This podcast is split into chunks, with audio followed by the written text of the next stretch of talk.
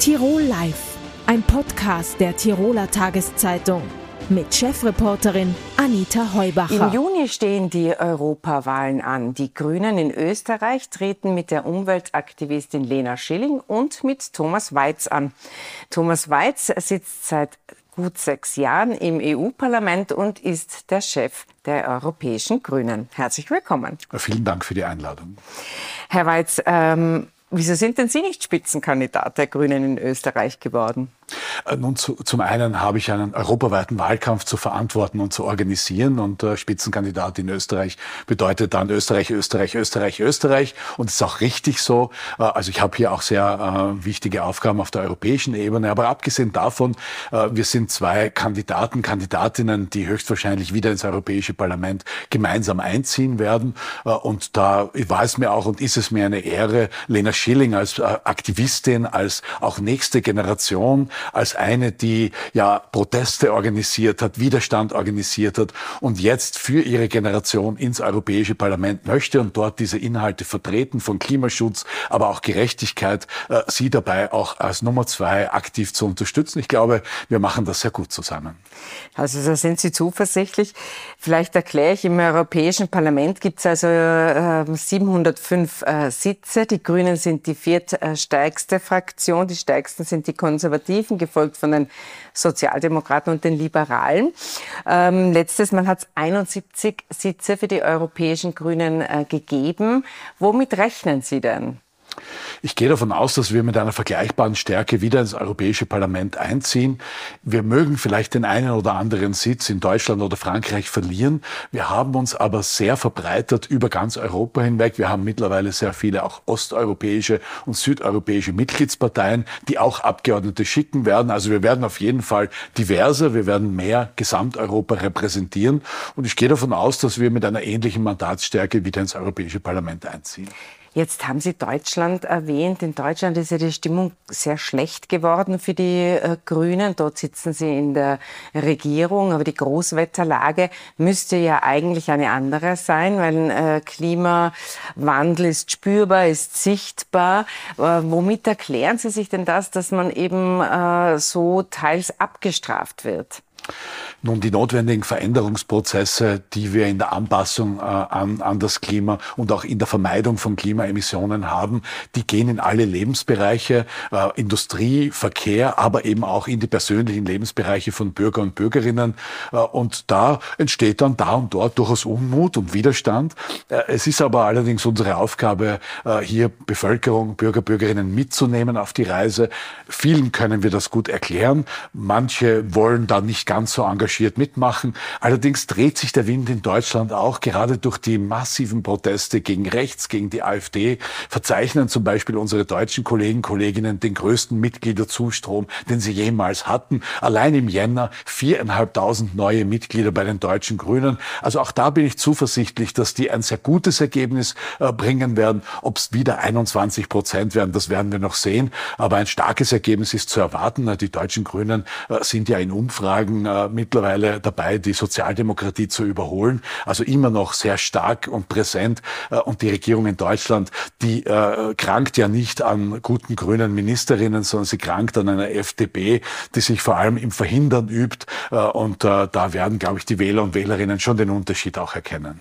Ich sehe schon, Sie sind schon ganz im Wahlkampffieber. Äh, Gehen wir vielleicht darauf ein. Sie sind Biobauer in der Steiermark und waren jetzt zwei Tage lang in Tirol unterwegs. Sie kennen das Land sehr gut. Aus familiären Gründen haben Sie erzählt. Ähm, wenn man die Tiroler Landwirtschaft ansieht, ist sehr klein strukturiert. Was sind da die besonderen Herausforderungen aus Ihrer Sicht für die Bauern in Tirol? Ja, wir sehen nach wie vor, dass wir bäuerliche Betriebe verlieren. Wir haben in Österreich noch eine relativ klein strukturierte Landwirtschaft. Das ist innerhalb der Europäischen Union schon sehr, sehr selten geworden. Das Hauptproblem für unsere landwirtschaftlichen Betriebe ist, dass sie für ihre Produkte, für die wertvollen Lebensmittel, die sie produzieren, keine fairen Erzeugerpreise bekommen, einer Konkurrenz ausgesetzt sind von großen Massen, Tierhaltungsbetrieben, von Größtlandwirtschaftsbetrieben, auch industrieller Landwirtschaft, aber auch von Importen äh, aus Übersee, die nicht die europäischen Standards erfüllen müssen. Und hier müssen wir schon klar machen, hohe Umweltstandards sind wichtig, hohe Tierwohlstandards sind wichtig für unsere Bürger, Bürgerinnen, aber auch für die Landwirtschaft, für das Klima, um dem Artensterben etwas entgegenzusetzen. Aber wir müssen dieselben Standards auch für Importprodukte anwenden, sonst ist das eine unfaire Konkurrenz. Und unter dieser unfairen Konkurrenz leiden auch die Tiroler Betriebe ganz besonders. Äh, und hier gibt es einiges an Hausaufgaben für die Politik. Was mich ein bisschen wundert ist, äh, was ist denn Ihre Erklärung, warum die österreichischen Bauern nicht auf die Straße gegangen sind? Also man hat ja Bauernproteste samt Traktoren äh, sehr oft und äh, oft in, in Europa gesehen. In Deutschland beispielsweise hat das durchaus eine große Protestwelle gegeben. In Österreich ist sie ausgeblieben. Was ist denn Ihre Erklärung dafür? Zum einen äh, können wir dankbarerweise feststellen, dass äh, österreichische Konsumentinnen und Konsumenten unseren Bäuerinnen den Rücken stärken äh, und die Produkte kaufen, bevorzugt kaufen, die in Österreich produziert werden. Auch die Zusammenarbeit mit dem Tourismus ist sehr essentiell für unsere Landwirtschaft. Also hier der Heimatmarkt ist das, was uns am Leben erhält, aber auch unsere Exportstrategien, unsere Agraraußenhandelsbilanz ist dank unserer sehr geschätzten Milchproduktion, aber auch Bioproduktion, aber vor allem auch gentechnikfreie Produktion äh, eben sehr positiv. Wir exportieren mehr Wert, als wir importieren. Das stärkt die österreichische Landwirtschaft. Das sind Nischen innerhalb der Europäischen Union. Äh, und da haben wir äh, politisch nicht alles falsch gemacht. Äh, das ist die Grundlage, weshalb wir überhaupt noch so eine kleinstrukturierte Landwirtschaft in Österreich haben. Jetzt war gerade bei der Aschermittwoch-Rede des Herrn Söder die Grünen äh, das Allerschlimmste, was den Bauern Bauern passieren kann. Es ist auch äh, um den Agrardiesel gegangen. Was ist denn da Ihre Position? Muss man diese Förderung des Agrardiesels abschaffen? Ja, die Kommentare des Herrn Söder will ich gar nicht weiter kommentieren, denn ich finde, sie sind weder faktisch noch politisch richtig. Äh, den Agrardiesel, das ist eine Unterstützung für unsere Landwirtschaft.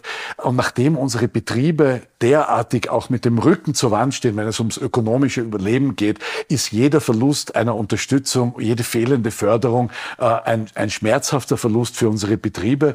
Äh, ich denke, dass wir ähm, auch in der Landwirtschaft weg müssen von den fossilen Energieträgern, soweit das nur irgendwie möglich ist und hier also die aktive Förderung von fossilen Energieträgern auch wirklich einstellen müssen. Allerdings muss unseren Betrieben dieser Verlust an Förderung abgegolten werden über andere Fördermaßnahmen, wo wir umweltfreundliche Produktion stärker fördern, wo wir tierfreundliche Produktion stärker fördern, wo all diese, sage ich mal, öffentlichen Leistungen, ein sauberes Wasser, eine saubere Luft, ein gesundes Lebensmittel stärker unterstützt werden von der öffentlichen Hand. Äh, in Deutschland hat diese Kompensierung gefehlt gefehlt. Auf der einen Seite hat man den Agrardiesel oder wollte man diese Agrardieselsubvention streichen, ohne das auf der anderen Seite zu kompensieren. Aber darf ich Sie dann noch einmal unterbrechen und nachfragen? Das heißt also, äh, die Grünen würden die Förderung für den Agrardiesel einstellen, aber äh, kompensieren mit einer Förderung von umweltfreundlicheren Treibstoff umweltfreundlicher Produktion insgesamt. insgesamt. Das kann eine Reduktion von Pestiziden sein, eine Umstellung von Kunstdünger auf Gründünger äh, oder auch äh, tierfreundlichere Produktionen, äh, die auch die, mehr die Gesundheit ähm, erzielen oder auch gesundere Lebensmittel produzieren. Jetzt äh, ist vor kurzem ein neues EU-Gesetz äh, für die Gentechnik beschlossen worden. Das ist sehr stark kritisiert worden in Österreich. Es ist äh, den, ähm, also auch mit Widerstand von äh, Seiten Österreichs zu rechnen. Im EU-Parlament ist es durchgewunken worden. Wie ist denn Ihre Position dazu?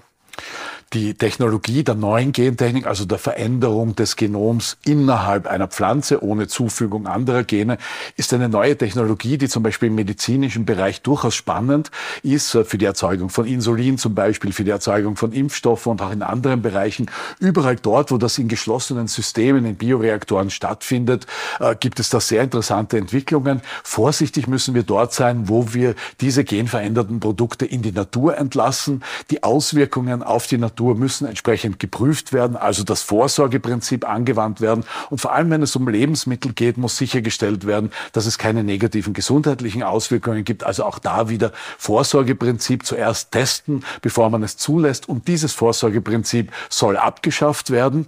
Zugleich muss es möglich sein, weiterhin in Bereichen wie dem Biolandbau oder auch der konventionellen Landwirtschaft, die Gentechnik frei produzieren will, das zu ermöglichen. Der Vorschlag, der da erarbeitet wurde im Parlament, hätte das Ende jeder gentechnikfreien Produktion bedeutet, sowohl im Biolandbau als auch in Regionen oder Ländern wie Österreich.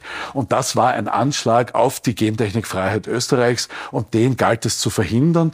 Ähm, und genau in dieser Kennzeichnungsfrage. Ja, zum Teil ja, äh, aufgrund eines grünen Antrags, der äh, überraschend doch eine Mehrheit gefunden hat, auch dank massiven öffentlichen Drucks, ist jetzt eine Kennzeichnung weiterhin von Saatgut vorgesehen und auch eine Kennzeichnung der Lebensmittel. Denn auch hier müssen wir Transparenz für Konsumentinnen und Konsumentinnen wahren. Die Wahlfreiheit muss gewahrt bleiben. Bürger und Bürgerinnen müssen selbst entscheiden dürfen, was sie kaufen wollen und was nicht. Und das hätte auch abgeschafft werden sollen. Das haben wir gerade noch retten können. Die, das Vorsorgeprinzip leider nicht und auch nicht den Vorschlag, eine einmal zugelassene Sorte nie wieder wieder die Zulassung entziehen zu können, selbst wenn es zu Problemen kommt. Das müssen wir alles jetzt noch im Rat und in den Trilogverhandlungen mit, der, mit unserer Regierung äh, wegverhandeln. Da ist noch einiges an Arbeit zu tun. Zum Schluss noch eine persönliche Frage. EU-Wahlen. Wie schaut denn so ein EU-Wahlkampf für den Chef der Europäischen Grünen aus? Das bedeutet 70 äh, Stunden plus äh, äh, pro Woche. Das ist ein enormer Einsatz. Aber ich beklage mich nicht darüber. Es ist ein Privileg, als einer von 19 oder künftig 20 Abgeordneten Österreich im Europäischen Parlament vertreten zu dürfen. Und da ist mir jede Mühe recht, für Bürger und Bürgerinnen zur Verfügung zu stehen, Fragen zu beantworten, Auskunft zu geben, was wir denn tun und was wir gedenken, vor allem in der Zukunft weiterhin zu tun. Also es ist eine sehr, sehr intensive Zeit, aber gibt mir auch sehr viel Kraft, weil es äh, doch bemerkenswert ist, äh, wie stark und wie gut informiert sehr viele äh, österreichische Bürger und Bürgerinnen sind. Also es ist kräftigend und kräftezehrend zur selben Zeit. Dann wünsche ich Ihnen alles Gute und herzlichen Dank für den Besuch im Studio. Danke herzlichst für die Einladung. Tirol Live, ein Podcast der Tiroler Tageszeitung. Das Video dazu sehen Sie auf tt.com.